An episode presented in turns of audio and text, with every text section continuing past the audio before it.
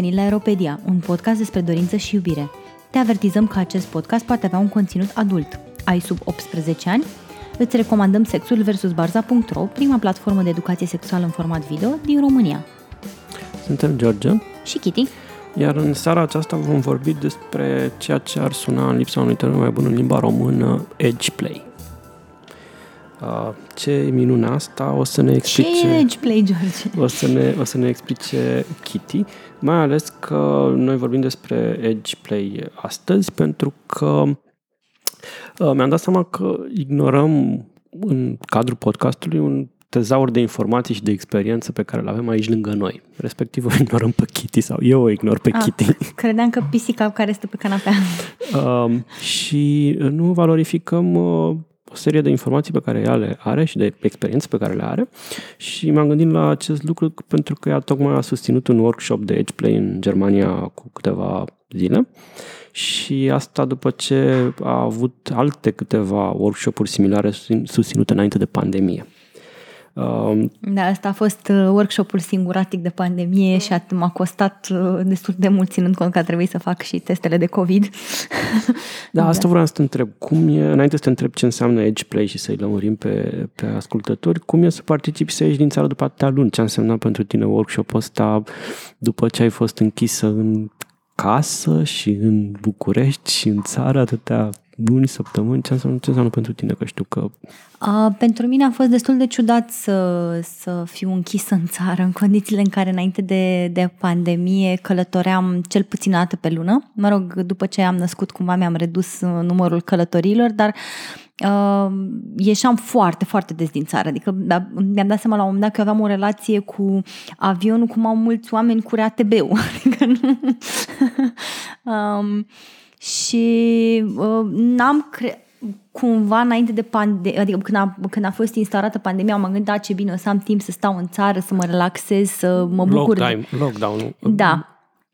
Așa, m-am bucurat că o să am oportunitatea de a mă relaxa, de a nu mai călători atât de mult, dar recunosc că după șase luni am început să mă urc un pic pe pereți și când a apărut o, o oportunitate să ies din țară într-o zonă care nu era o zonă de risc, respectiv în Germania, uh, mă rog, zonă de risc e toată lumea în momentul de față, dar cumva Germania duce mai bine.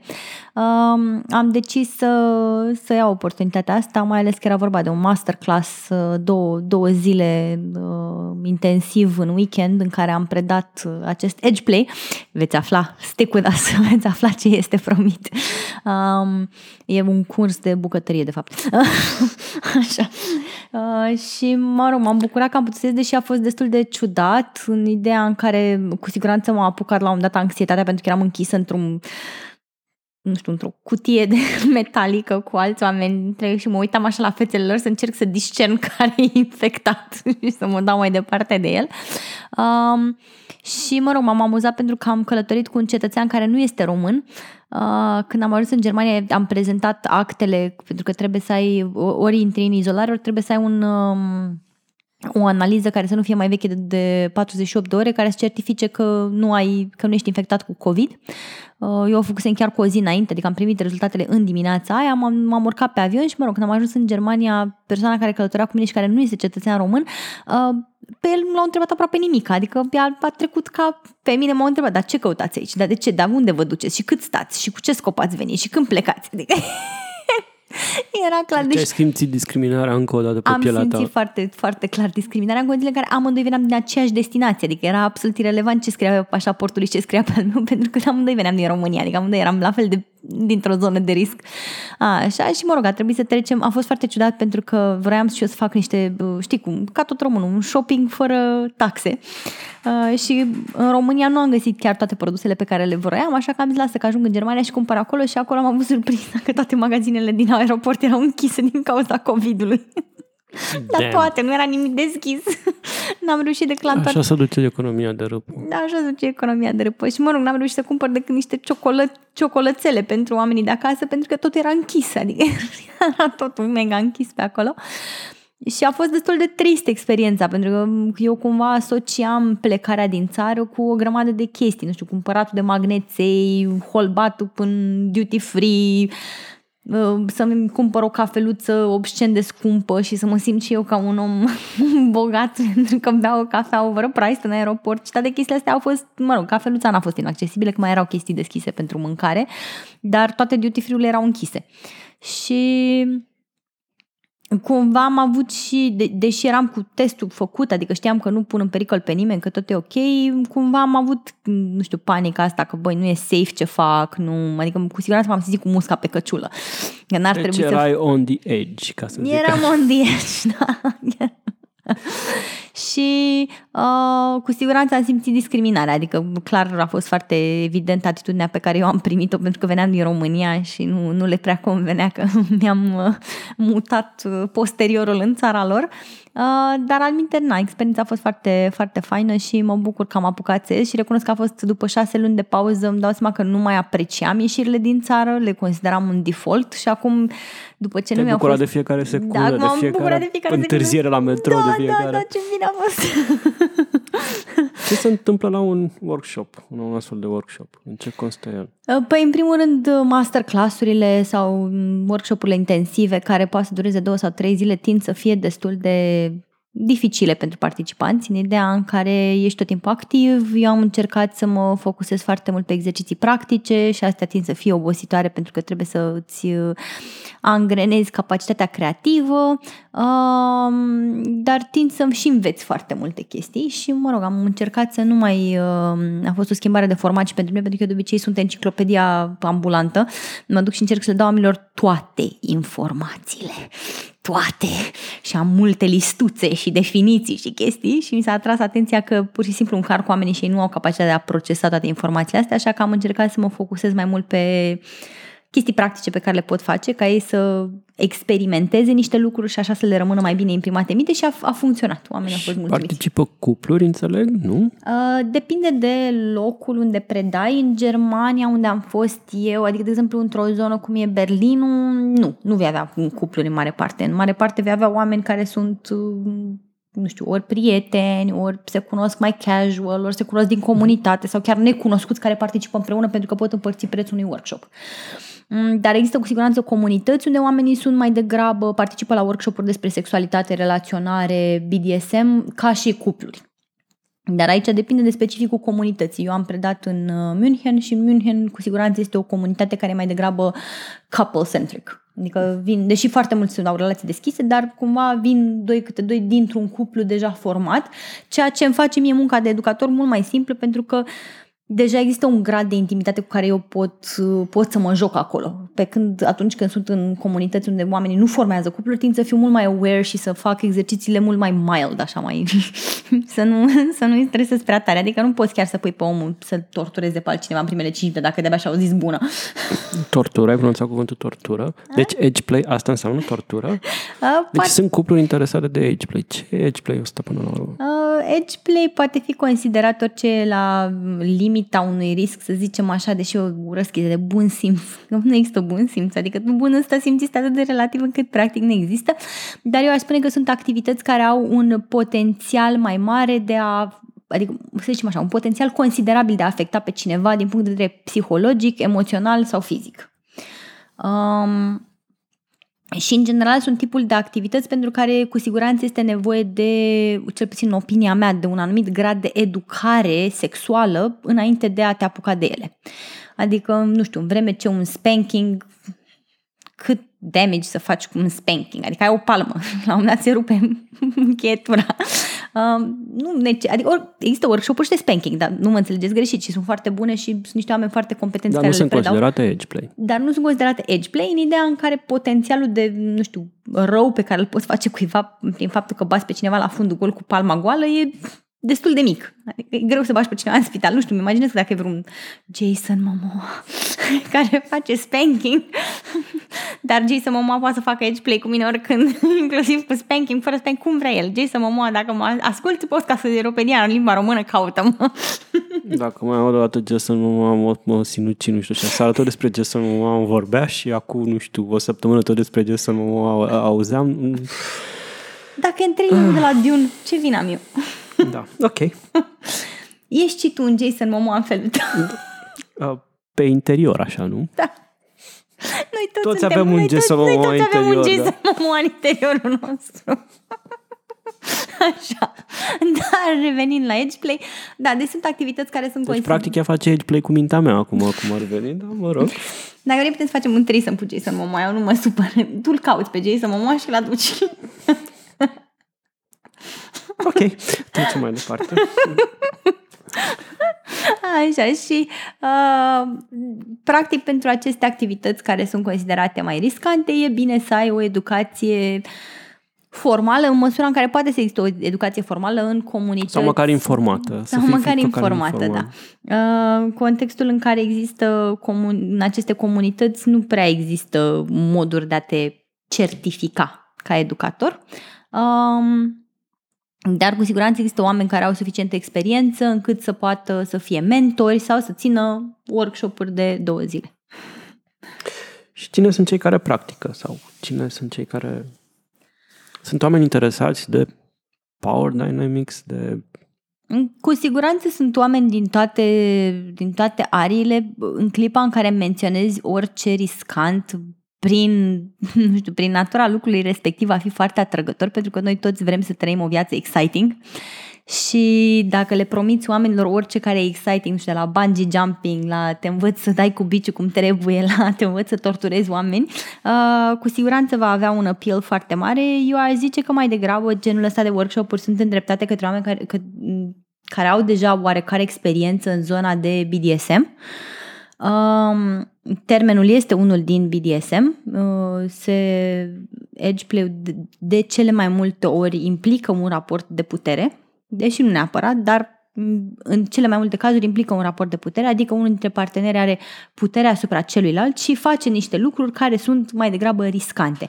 Și eu nu aș îndemna începători care de-abia au descoperit, nu știu, kink-ul, s-au uitat la un Fifty Shades of Grey și vor și ei să, să pună în practică, nu i-aș sfătui să se joace cu astfel de lucruri, deși eu An, încerc să dau și exerciții care sunt ușoare și simpluțe de făcut, dar în clipa în care te lovești de ceva care este cu totul nou, să faci și chestia asta uh, pe repede înainte, mi se pare periculos. Și tot timpul dau analogia cu mașinile, da?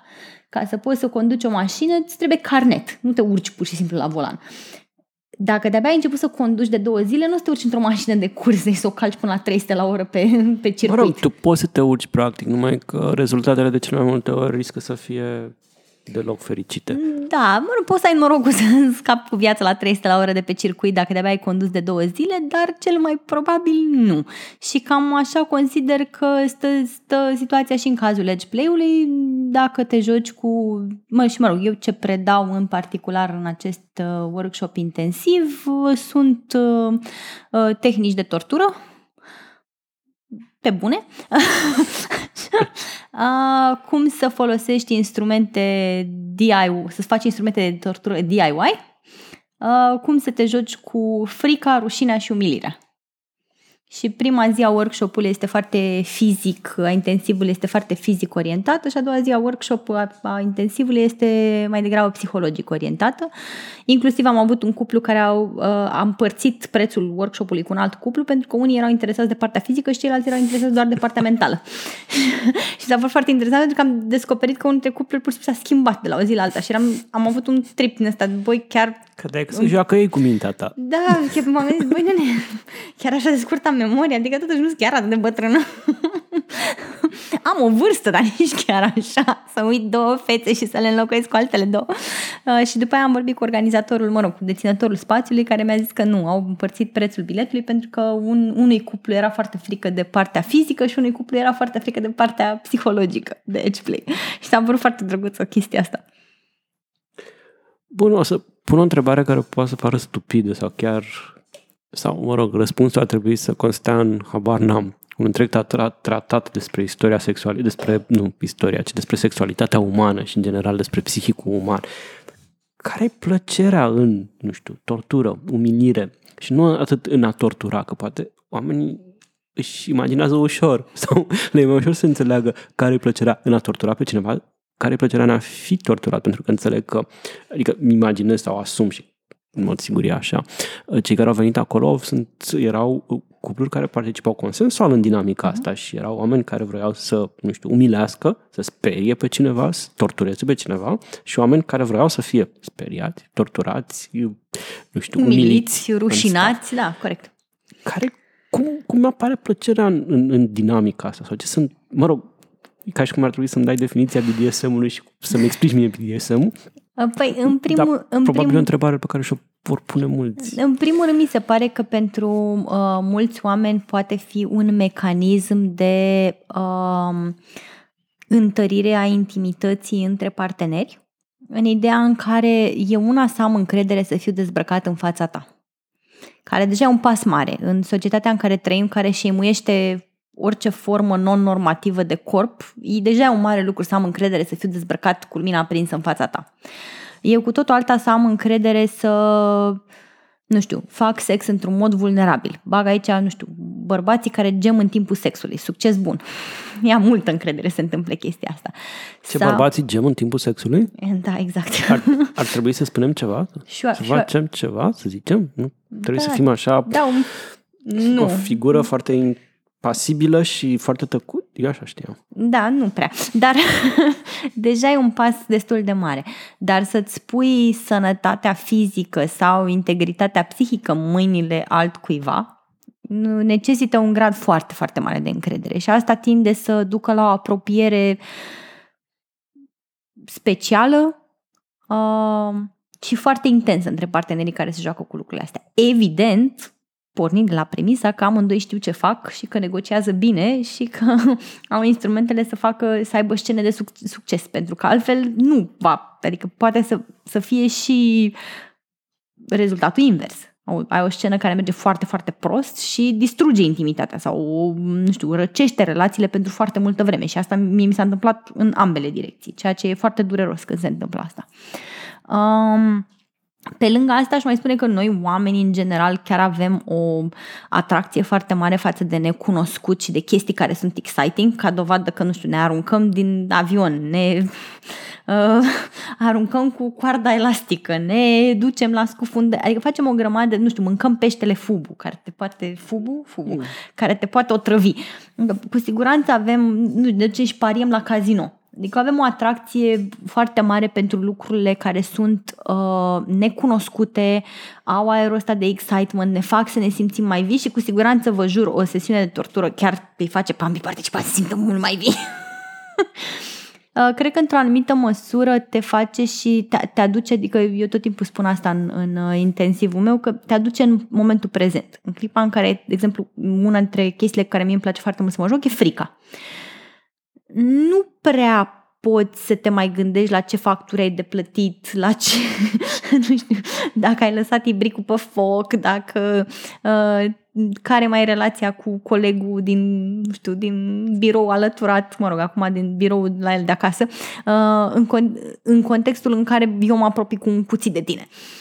Tinde să te aducă, nu știu, vederea unei lame ascunzite, chiar și în mâna unui om în care ai foarte mare încredere, e un răspuns fiziologic imediat, care cu bună, nu știu, cu bun motiv e acolo. E făcut să te țină pe tine în viață și tinde să-ți focuseze toată atenția pe momentul respectiv. Așa că genul ăsta de player poate să fie un... Um, un mod foarte bun de a te ține foarte prezent în interacțiunea sexuală.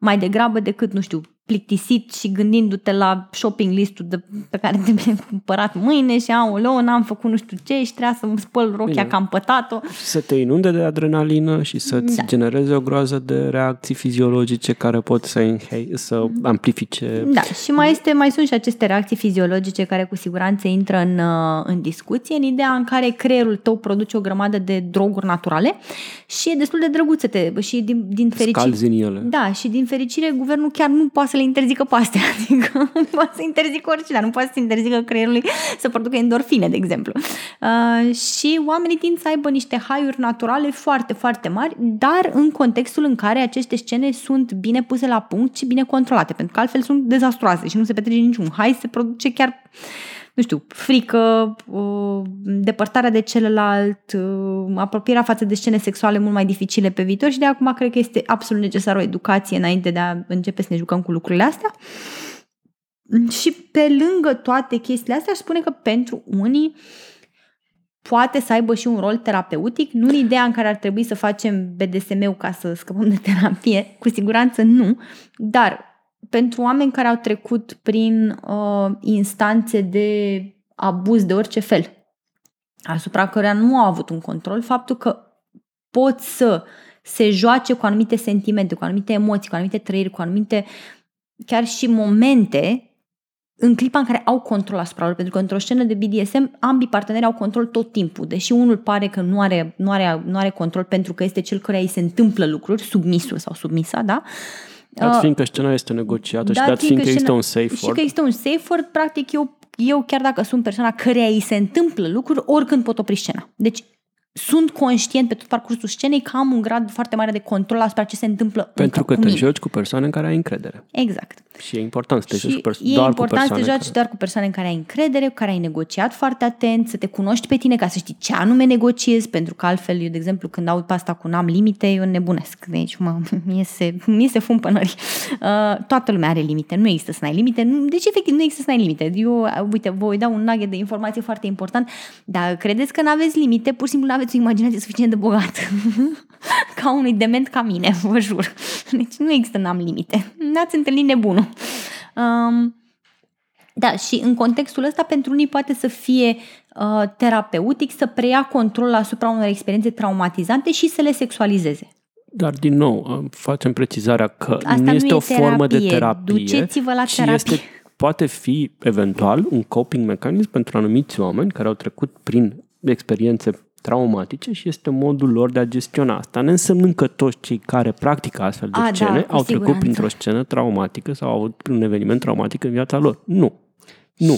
Și, și dacă ar fi așa, n-ar fi nimic în neregulă cu asta, să nu mai încercăm de, să facem patologizare și după genul exact, braștei. Exact despre patologizare vreau să mai întreb. Știi, sunt cumva patologice chestiile astea dacă sunt edgy, adică dacă sunt uh, riscante, nu sunt, respectiv în ghilimele, bolnăvicioase, sunt bolnave chestiile astea și, mă rog, ți-aș da tot eu răspunsul, pentru că mă gândesc că atâta timp cât sunt într-un cadru controlat și negociat, sunt poate cele mai sănătoase forme de tipul ăsta de a-ți pune în practică ceva care altfel... Adică, nu știu, mă gândesc, ești o persoană sadică, da? Și ce faci? Trebuie să torturezi oameni neconsensual? Sau, nu știu, intri într-o dinamică cu cineva care are nevoie fix de tipul ăsta de atitudine, negociezi tipul ăsta de atitudine și, nu știu, uh, dorințele tale sunt nevoile, nevoi, dacă pot vorbi de nevoi în, în direcția asta, sunt uh, satisfăcute într-un cadru și consensual și comun agreat și negociat și safe? Mă rog, eu, eu aș porni, bine, aici sunt niște principii pe care ar trebui să le vorbim până când ne plictisim de ele și anume că atâta timp cât ești un adult și consimți, eu personal întotdeauna am crezut în dreptul absolut al individului de a decide pentru sine. Um, și ajungem aici la niște dileme din alea foarte problematice de gen, da, dacă persoana e deprimată, la, la, la, la, dacă persoana e nu știu ce. Ok, dacă persoana este diagnosticată de către, nu un specialist, mai mulți specialiști, chiar se constată că are probleme, ok, discutăm de alte cazuri, dar până una alta, doar tu ca privitor din exterior, faptul că vezi ceva și consideri tu că e ceva bolnăvicios, nu te califică cu nimic să faci acea judecată. Uh, e pur și simplu o părere, da? Toată lumea poate să aibă păreri. Era glumița aia cu părerile sunt ca gaura de fund, toată lumea are. Ce părere? Asta unul la mână. Doi la mână, eu întotdeauna am considerat că și aici eu în general nu mă gândesc neapărat la patologie, cât mă gândesc la mecanisme de adicție. Pentru mine alea cumva sunt foarte importante. Și mă gândesc pe, și adicția în capul meu poate să fie de orice, poate să fie o adicție de un comportament, de o substanță, de o, nu știu, un pattern de comportament, de comunicare și așa mai departe. Um, În clipa în care tu nu mai poți să-ți trăiești viața decât dacă, nu știu, vine cineva la șapte dimineața și te ia la bătaie cu o bâtă de baseball, aș putea să zic că poate un comportament un pic exagerat care ar merita un puțină introspecție și poate o părere din exterior, aș zice, aș opina, dar dacă pe tine asta, dacă ție asta îți permite să fii, să te simți împlinit, fericit, funcțional în viață și așa mai departe, și pentru mine tot timpul standardul ăsta de funcționalitate. Dom'le, omul ăsta poate să funcționeze în societate cum trebuie, nu știu, are un job, își vede de viața lui, are hobby-uri, are oameni, are, se bucură de, nu știu, de Netflix-ul lui, ok, lasă-l, frățioare, în pace, ce treabă ai cu ce face el? Da, dacă e un om care efectiv nu mai poate să-și ducă traiul de zi cu zi, nu știu, uite să-și mănânce micul dejun că n-a venit dominat, trebuie să-l bată, ok, poate că acolo iarăși aș opina că poate un pic de introspecție și o privire în exterior n-ar strica. Dar până în alta, vasta, vasta, vasta majoritatea oamenilor pe care eu am cunoscut în zona de B D S M sunt niște oameni, aș spune, mult mai împliniți și apropiați de partenerii lor decât uh, oamenii care nu practică B D S M. Sunt funcțional social, sunt profesional. Sunt cât se poate de funcțional și... social. Majoritatea, dacă i-ați întâlnit pe stradă, ați jura că nu au nicio treabă cu B D S M-ul. Așa. Și din când în când le face plăcere, mai des sau mai rar, să, știu eu, tortureze un partener până când țipă și plânge cu lacrimi. Sau să fie torturați. Sau să fie torturați până când plânge și cu lacrimi. Na, unora le place, cum zice la porcăria de film pe care am criticat-o noi? trei sute șaizeci? Ai, dă viața. trei sute șaizeci și cinci. Că... Ai, ai, ai. Aia, unora le place trei sute șaizeci și cinci, altora le place să trăiască un B D S M mai extrem. Unora le place șoala crem, altora le place, nu știu, să-și bage un morcov în fund. Se mai întâmplă. Spuneai de tortură. Ce înveți tu în ziua aia întreagă de tortură? Nu știu, ce... Vreau și să de traumatizez ce au, de, ce au oamenii, de ce au oamenii nevoie de un workshop? Nu știu, singuri să tortureze? Surprinzător, că ideea asta este de torturat. Nu e foarte dificil să te prinzi cum să torturezi. Nu știu, iau o farfecă de tăiat grădina și te ameninți că stai degetul. Adică chiar nu e atât de dificil să torturezi pe cineva. Dar important este în B D S M să învățăm cum să torturăm fără să stricăm jucăriile. Jucăriile în cazul ăsta fiind oamenii. Și preferabil nici jucăriile... Preferabil nici jucăriile folosite, că mai ai nevoie, sunt scumpe, adică nu te joci. Deși am înțeles tot de la tine, apropo de do-it-yourself, că poți să ți le... Poate să fie și foarte poate să fie, da, poate să fie orice jucărie. Dar de ce să facem wastefulness? Adică e planeta plină de gunoi, nu vrei să mai arunci la gunoi și mai multe instrumente de tortură. Da, faci... E up, upcycling? Da, da, da, da, bineînțeles, cu siguranță.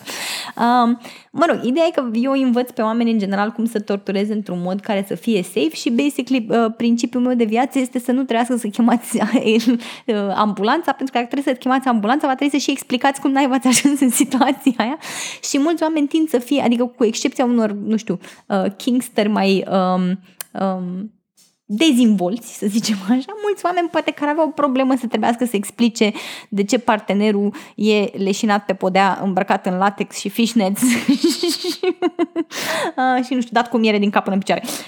Mulți oameni ar prefera să evite un astfel de moment în viața lor, cum mulți și-ar dori să evite să explice la serviciile de urgență de ce anumite obiecte au ajuns în anumite zone, anumite cavități uh, și eu învăț cum să tortureze oamenii într-un mod care să fie totuși safe, care să nu strice jucăria umană cu care te joci la momentul respectiv și pentru asta îți trebuie surprinzător de multe cunoștințe despre anatomie, mecanică um, și despre D I Y, da. nouăzeci la sută din timp fabricăm din furculițe și cuțite diverse instrumente. Da, asta mi-a povestit că era foarte drăguț, că te-ai oprit, vrei să te oprești pe drum, dar mă rog, n-ai putut pentru că n-ai închis, ca să le... În mod normal, da, în mod normal eu fac acest workshop, mă rog, intensiv, a venit dintr-un workshop de fair play care e foarte, foarte popular și pe care toată lumea vrea să-l facă și la care toată lumea vrea să participe și obiceiul meu este că eu nu plec cu nicio jucărie de acasă, mă opresc în supermarketuri sau în librării și cumpăr obiecte benigne pe care le transform după aia în instrumente de tortură.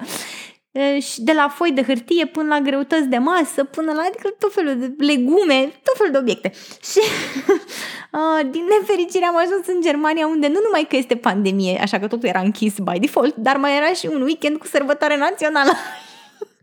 Așa că tot era dublu închis, cu trei lacăte pe ușă și a trebuit să improvizez cu ce am găsit în uh, Airbnb unde am fost cazată. Și cred că ea nu am înțeles de ce am plecat eu dimineața cu un fân după mine. Adică tortură cu fânul? Adică... Da. Oh. Știai că fânul e foarte încins? și suflă aer cald. Știi cât de neplăcut e asta pe o pupilă? Ok. Sunt curios în ce moment o să încep să regret că am avut ideea acestui... Știu, ca, ca să înțelegeți, apropo și de întrebarea mea de ce, de ce simt oamenii plăcere în, în chestii de genul ăsta, eu împart oamenii în două categorii, cei care le plac filmele de groază și cei care nu le plac filmele de groază. Eu mă înscriu în categoria celor care nu le place un film de groază, pentru că nu înțeleg care e plăcerea în a fi speriat. Like... Și... Eu nu înțeleg ce nu înțelegi din plăcerea asta.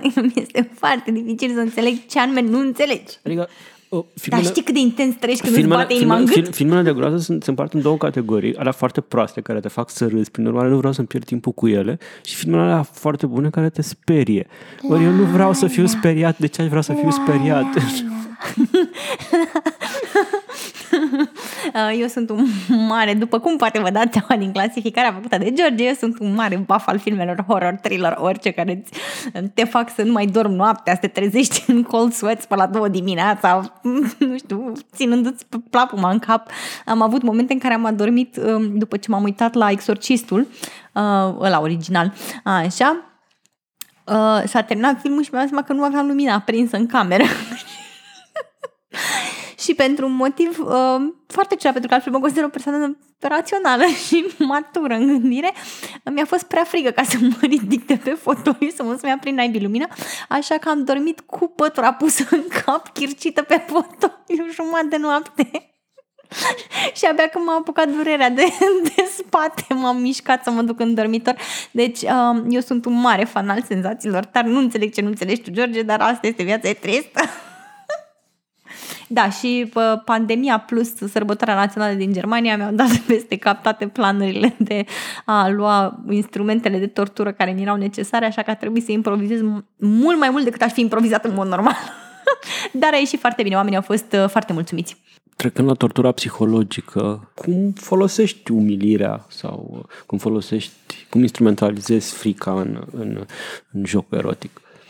Păi frica în primul rând este chestia asta care te aduce în, în momentul prezent și e relativ ușor. Că înțeleg de... că poți să folosești frica și fără să apelezi la chestii din astea, la cuțit, la... la A, da, cu siguranță, la... cu siguranță. Mă rog, eu fac o clasificare, mi se pare că fricile se împart în, în trei. Sunt alea pe care eu le numesc, nu știu, biologice, alea viscerale, adică care îți amenință integritatea corporală și viața. Și alea, alea, pe alea le are toată lumea. Adică dacă e cineva care zice, a, mie nu poate să mi se facă, mie nu e frică de nimic. Te asigur că ți-e frică. Te pun pe un conveyor belt care te duce către o mașină aia de măcinat carnea și jur că o să-ți fie frică. Um, sau te pun, nu știu, te leg de șinele de tren și aș vrea să-l văd pe ăla care stă liniștit și se uită cum vine rapid înspre el și, nu știu, fumează țigarele relaxat.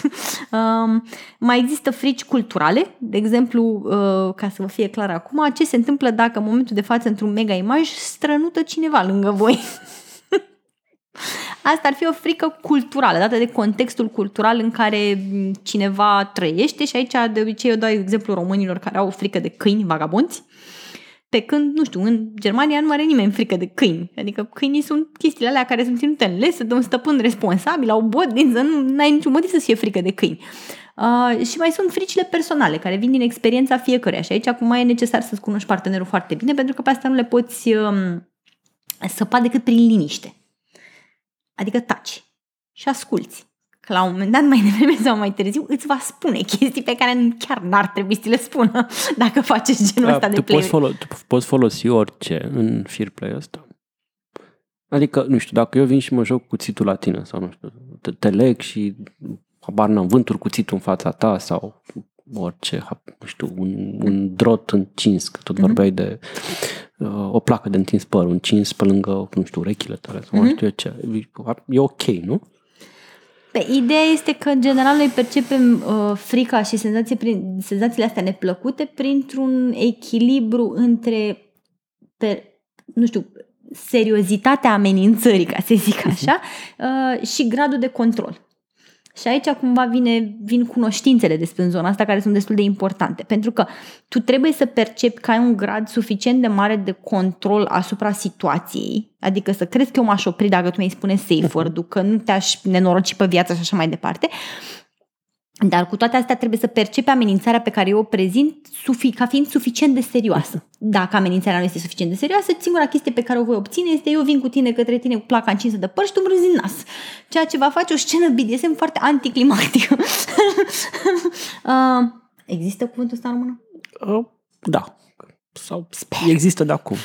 Nu, nu chiar, chiar există. Uh, uh, uh. Dacă, de exemplu, nu știu... simți amenințarea ca fiind prea mare și nu simți că mai ai niciun control asupra ceea ce se întâmplă cu tine, te voi băga într-o panică absolută în care tu nu te mai poți bucura de senzațiile respective, pentru că efectiv ești complet controlat de frica absolută și pentru că nestăpânită. Aici, aici vreau să ajung. Ok, cuțitul sau placa în funcție de cât de câtă încredere ai că aș putea să-ți fac rău, deși controlezi situația, e una. Dar dacă eu vin cu un gândac la tine... Dacă tu vii cu un gândac la mine, te voi arunca pe geam și pe tine și pe gândac. Asta după ce voi urla suficient de tare încât să golesc tot orașul. uh, da, în general nu ne apropiem de fobii și aici le zic tuturor, aici nu facem exposure therapy. Da? Exposure therapy este făcut de terapeuți care au pregătire specializată. Deci ca să înțelegeți, eu știu că Kitty are o fobie cu gândacii, dar o fobie foarte serioasă și că nu suportă, mă rog, cred că transgresez o limită și pomenind de gândaci. Dar nu pomenind de gândaci, mulțumesc. Așa. Nu, pe, deci, pomenirea gândacilor e ok. Deci imagini nu, cu gândacii nu, nu, nu sunt ok. Nu, nu, nu, nu te joci cu... cu nu, cu nu fobiile, te joci niciodată cu fobiile, pentru că fobiile sunt... Și e bine să sunt, le știi. Să și le... e bine să le negociezi, să le discuți. Eu întotdeauna descurajez oamenii și le spun, ok, nu te apuca să te crezi mare uh, uh, terapeut, că lasă că-mi vindec eu submisa sau submisul de, de ferici. Nu. Expun, expunându-l la chestiile. Expunându-l la chestiile de care are fobie. Nu, chiar deloc. Aia este un teritoriu pe care trebuie să-l abordeze un terapeut. De obicei știu că terapia cognitiv-behavior este cea mai potrivită pentru a managui fobiile de genul ăsta. Nu ne atingem de fobii. Deloc. Da, deloc. Da, deloc. Și, și dacă o cere, nu știu, submisul, nu, îl trimitem frumos la plimbare la terapeut și ne vedem de viață. Uh, pentru că riscul e destul de mare să bagi omul într-un atac de panică, să nu mai poți să-l controlezi. De asemenea, le zic oamenilor că atunci când se joacă cu, nu știu, cu rușinea, cu umilirea, cu frica, oamenii reacționează la chestiile astea visceral. Există foarte clarul fight or flight, care chiar înseamnă efectiv că sunt oameni care te pot pocni în față. Li se face frică și te-ți trag una. Um, sau că o iau la goană razna în fund gol pe strada din spatele blocului. Adică chestiile astea chiar sunt foarte serioase și trebuie să fii conștient și sigur că poți controla situația. Că nu-ți scapă de sub control. Ah. E tricky cumva, pentru că, uite, mă gândesc acum, dacă eu vin din nou cu cuțitul ăla și tu știi că nu o să-ți fac rău. Și cumva, și nu există, nu, nu te sperii like, cu adevărat. Da, da, uite, dar dacă eu încep să te umilesc acum verbal și să zic niște lucruri, totdeauna va exista, e posibil să existe, sau eu să hrănesc prin ceea ce spun, o parte a minții tale care poate să creadă că lucrurile astea sunt adevărate. Păi da, de aici intervine și... și partea de aftercare, pentru că niciodată nu ne jucăm cu oamenii și îi lăsăm, nu știu, tremurând toate încheieturile și pe aia zi, ah, mulțumesc mult că ne-a jucat, pupipa, ne vedem săptămâna viitoare.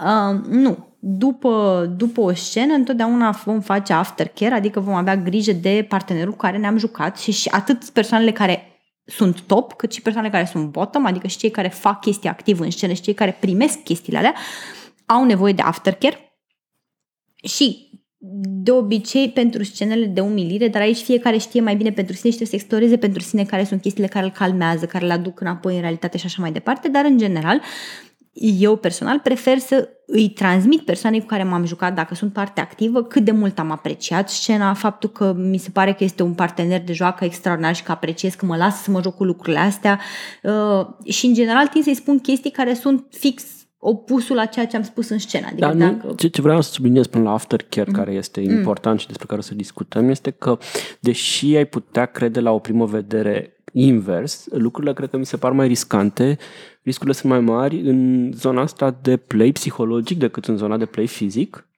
Cu siguranță. Și pentru că general, le controlezi da. mai ușor, pe când impactul pe care l-ai, adică dacă dă sângele vezi, dacă persoana aia e mega speriată sau mega, cumva vezi, dar impactul emoțional pe care un cuvânt sau o atitudine sau ceva îl poate avea asupra cuiva, nu-l poți citi la fel de ușor și nu-ți poți regla atitudinea da, la fel și... de ușor pe de-o parte și uh, lucrurile sunt, cred că îți capă și ție tu ca bottom, ca să zic așa, sunt mult mai puțin în controlul tău în momentul ăla în care se ating. Da, dar de-aia de obicei pornim de la niște, în primul rând avem niște clasificări pe tipuri de umilire.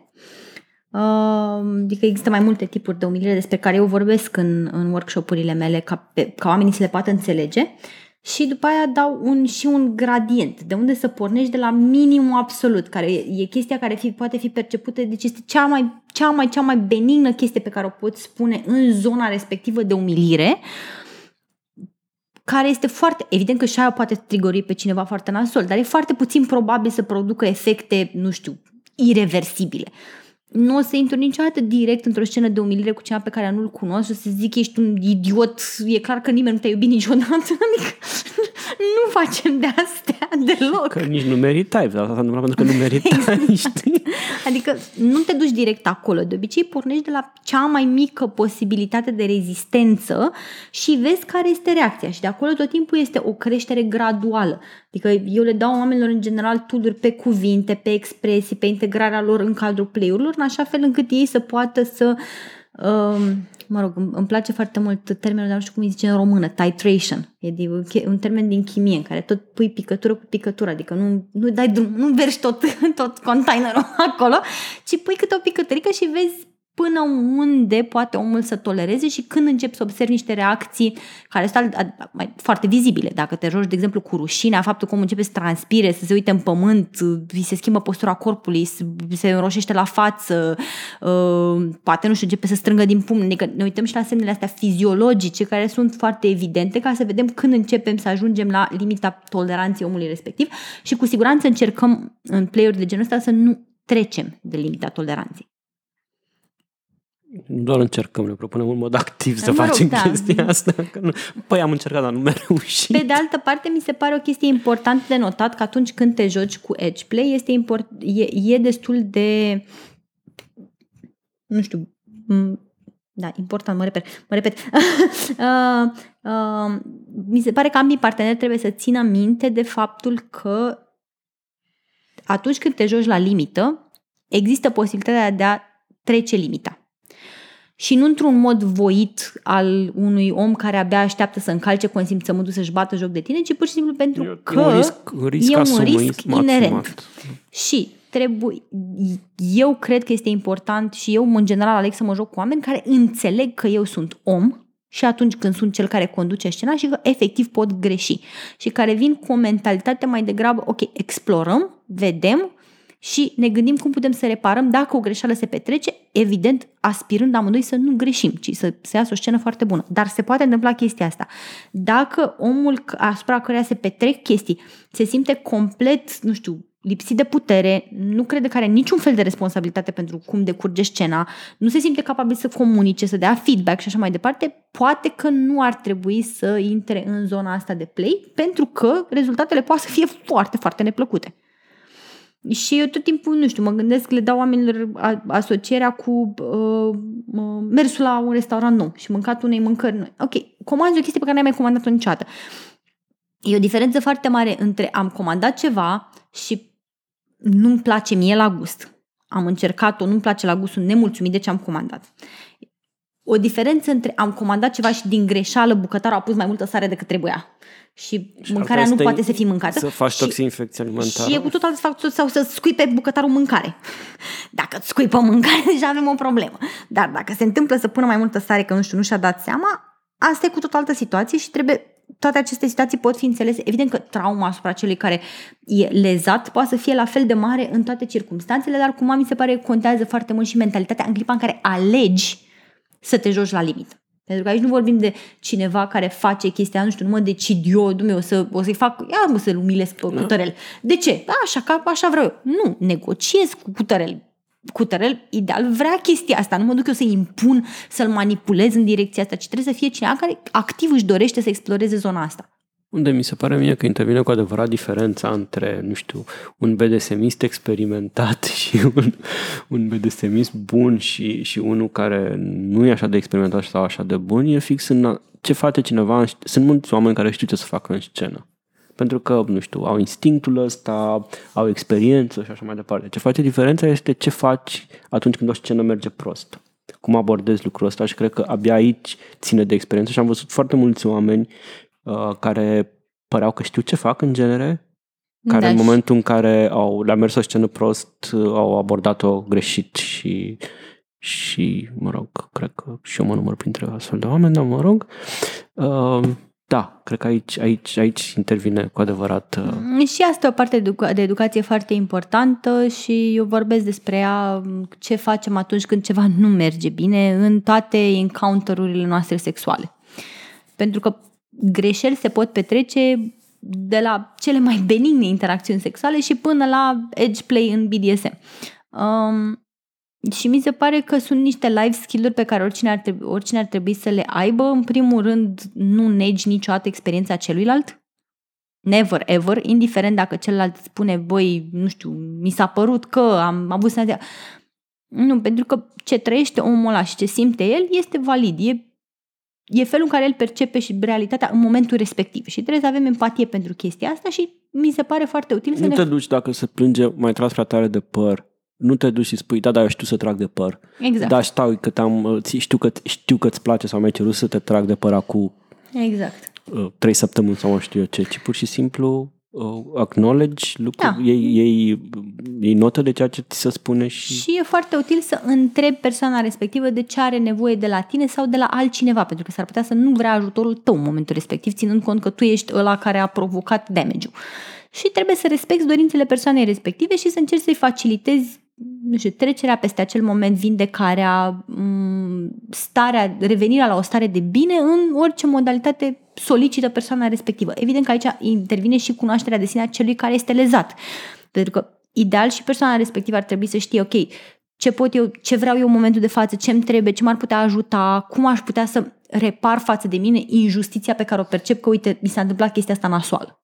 Mă rog, și apropo de ce spui, mai e o chestie care mi se pare interesantă. Un astfel de play vulnerabilizează, vulnerabilizează ambii participanți, nu doar, nu doar uh, bottom sau cel care asupra căruia se exercită cumva acțiunea, pentru că poate fi la fel de, un, nu știu, un, o scenă eșuată, un, un eșec, poate să fie la fel de traumatic și pentru uh, partea dominantă, topul din situația respectivă și așa mai departe. Și el își poate încred, pierde încrederea în abilitățile lui și el se poate simți, nu știu, în toate eu, felurile. Adică, eu știu... pot să spun cu mâna pe inimă. Și asta este strict experiența mea. Nici o scenă care a mers prost cu mine ca bottom nu a fost la fel de traumatică ca cele două scene, dintre care una care chiar a mers foarte prost cu mine ca top. Deci, niciodată nu am fost atât de traumatizată de chestii și au, am încercat multe chestii la viața mea, multe chestii n-au mers bine, multe. Unele chiar dezastruos de prost. Cu toate astea am găsit mult mai ușoară recuperarea și refacerea mea psihologică atunci când eram partea asupra căreia se făceau lucruri decât atunci când am fost partea care făcea activ și am greșit eu.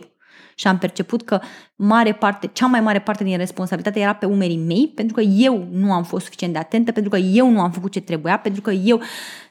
Deci nu vă culcați pe urechea că dacă e, sunteți top și sunteți cel oh. care deține puterea în acea dinamică, nu puteți păți nimic, pentru că nu e așa. Nu, când ai pe cineva care se uită la tine și știi cât de mult rău i-ai produs și că omul ăla probabil că nu se va mai bucura foarte multă vreme de experiența respectivă din cauza ta, credeți-mă că nu e chiar așa o chestie ușor de digerat. Adică e multe, multe nopți nedormite și nici în momentul de față, adică după ultima scenă care a mers prost, nici în momentul de față n-aș spune că sunt o sută la sută recuperată și scena respectivă s-a petrecut acum mai mult de jumătate de an. Adică țineți cont de chestia asta, nu vă bucurați prea repede. Și apropo de scene care merg prost, dar să vorbim și de cele care, sau mă rog, nu doar despre cele care merg prost, nu doar după cele care merg prost, e nevoie de aftercare. Da, și asta poate să însemne orice, de la chestii cât se poate de fizice, adică, nu știu, vreau o ciocolată, vreau apă, vreau păturică, până la chestii emoționale, vrea să-i spună lucruri frumoase, vrea să-i fie ținut în brațe, vrea să simtă reapropierea după o scenă care poate să fie destul de intensă. Uh, nu, cu siguranță nu lăsăm oamenii mei după ce ne-am jucat cu ei să plece la plimbare tremurând toate încheieturile și incapabili să se focuseze pe unde bagă cheia în contact și să-și conducă mașina până acasă. Nu facem din astea. Dacă îmi permiți, știu că mi-ai, mi-ai povestit despre o scenă pe care ai predat-o la workshop-ul ăsta, mm-hmm. în care dădeai un task imposibil cuiva. Da, e un task imposibil în ideea în care îi spui persoanei bă, submise să facă foarte multe chestii deodată și nu le poate ține minte, pentru că nimeni nu le poate ține minte. Este absolut imposibil să ții minte. Deci dacă cineva îți spune pe repede înainte douăzeci și cinci de chestii pe care le vrea făcute în clipa aia, nu cu... poți nici măcar să le repeți. Da, cu excepția cazului în care, nu știu, ești barman, e foarte dificil să ții minte toate respectivele instrucțiuni. Uh, și, în general, forma de um, aftercare este să-i spui persoanei respective cât de mult ai apreciat că te-a lăsat să te joci cu ea și cât de competentă este. Și că nimeni nu ar fi putut să țină minte și că ăsta era scopul jocului. Uh, pentru că altfel poți lăsa oamenii într-o super paranoia că sunt incompetenți, că nu se descurcă, că ei nu va să da, facă. Mie, mie când mi-ai povestit în detaliu exercițiul și eu era what the fuck, dar cum îți mai revii după chestia asta, știi? Și n-am apucat să formulez uh, să formulez uh, întrebarea cumva, pentru că tu mi-ai povestit după aia de aftercare-ul care era și mi s-a părut că era într-un fel reabilitant. Da, și... este foarte reabilitant și uh, în și clip... înțelegeam și de ce vrei să te supui torturii alea, mai ales că venea după aceea cu aprecierea părții celelalte, care este care... foarte importantă. Este foarte, foarte importantă și e important ca oamenii să aibă abilități de a comunica verbal și non-verbal chestiile astea, adică trebuie să fie o chestie atent cultivată. Nu poți să te bazezi cu, hai mă, lasă că zic eu acolo că a mers bine și totul e ok. Nu, chiar trebuie să fie o abilitate pe care o cultivi, să știi să dai feedback pozitiv, verbal și non-verbal, după astfel de scenă. Și credibil cumva, adică nu doar așa, like, recită poezie pentru că... Bine, cumva mie mi se pare chestia asta, nu știu, mi s-ar părea într-o normalitate logică, pentru că, nu știu, nu mi-aș alege parteneri cu care să mă joc dacă sau să, să mă implic în scene sexuale, dacă nu aș avea respect pentru ei ca oameni, dacă nu i-aș nu știu, dacă nu-i plac foarte tare ca oameni, dacă nu mi se pare că sunt niște oameni minunați pe care îi vreau în viața mea și atunci cumva mi se pare că feedback-ul nu are cum să fie altfel decât genuine, pentru că de-aia mă joc cu ei, pentru că sunt oameni pe care îi apreciez. Da. Nu știu cine își alege partener sexual pe care îi disprețuiește. Imaginez că or fi niște oameni acolo, nu vreau să cred că nu sunt foarte mulți care își aleg parteneri sexual despre care, nu știu, se gândesc ce oameni mizerabili sunt sau mai știu eu ce. Și în încheiere, două întrebări vreau să-ți mai pun. Zi-mi care a fost cel mai implauzibil obiect pe care l-ai folosit drept obiect de tortură? O lingură telescopică. Ok, bine că nu fur cu linguriță. Știi că era chestia... Sau mă rog, eu linguriță. Cu ce, cu ce, era o chestie cu... cum să omor pe cineva cu o linguriță. Sau era, eu, era... o linguriță telescopică. Așa. Și... Uh, care a fost cel mai... Nu știu că mai, mai era decât uh, un avocado. Lingurița telescopică sau avocado. Ok. Și cea mai dementă formă de tortură psihologică pe care ai propus-o? Cea mai dementă sau formă... Sau de, de, nu știu, chestii care ne inspiră frică sau... Sau cea mai... Nu știu... Eu... Eu sunt cea mai dementă chestie care inspiră frică. Uh, am fost, sunt foarte mândră de acest achievement. Uh, am fost votată in absentia uh, la unul dintre... Păi doar așa a avut curaj, nu? La unul dintre evenimentele pentru uh, pasionați de bondage la nivel european, am fost votat uh, most evil person that everyone knew. Deci zice că eu sunt cea mai dementă chestie care torturează psihologic oameni. Dar uh, cu atât mai mult cu cât tind să fiu foarte fluffy și cred că am Aș reușit... putea să fiu de acord cu asta, da? Uh, cred că am traumatizat niște oameni în clipa în care m-au văzut că eram gravid în vreo nouă luni și torturam un bărbat de vreo o sută douăzeci de kg și eram cât se poate de cuburta la vedere, pentru că asta era parte din efectul psihologic. Adică nu știu cât îl torturam pe individ sau cât torturam restul camerei, dar cred că au avut nevoie toți de terapie după faza aia. Și eram și îmbrăcată foarte drăguț, așa, într-un hălățel roz. Nice. Cu codițe. Păi îți mulțumesc că ne-ai povestit, ne-ai povestit toate chestiile astea. Cu mare drag. Și vă, vă, pe voi vă îndemn să, evident, dați subscribe, like, share. Puteți să vă speriați sau, nu știu, să vă intrigați prietenii, cunoscuții, recomandându-le acest episod. și vă mulțumim, ați fost alături de noi, George și Kitty, la Aeropedia.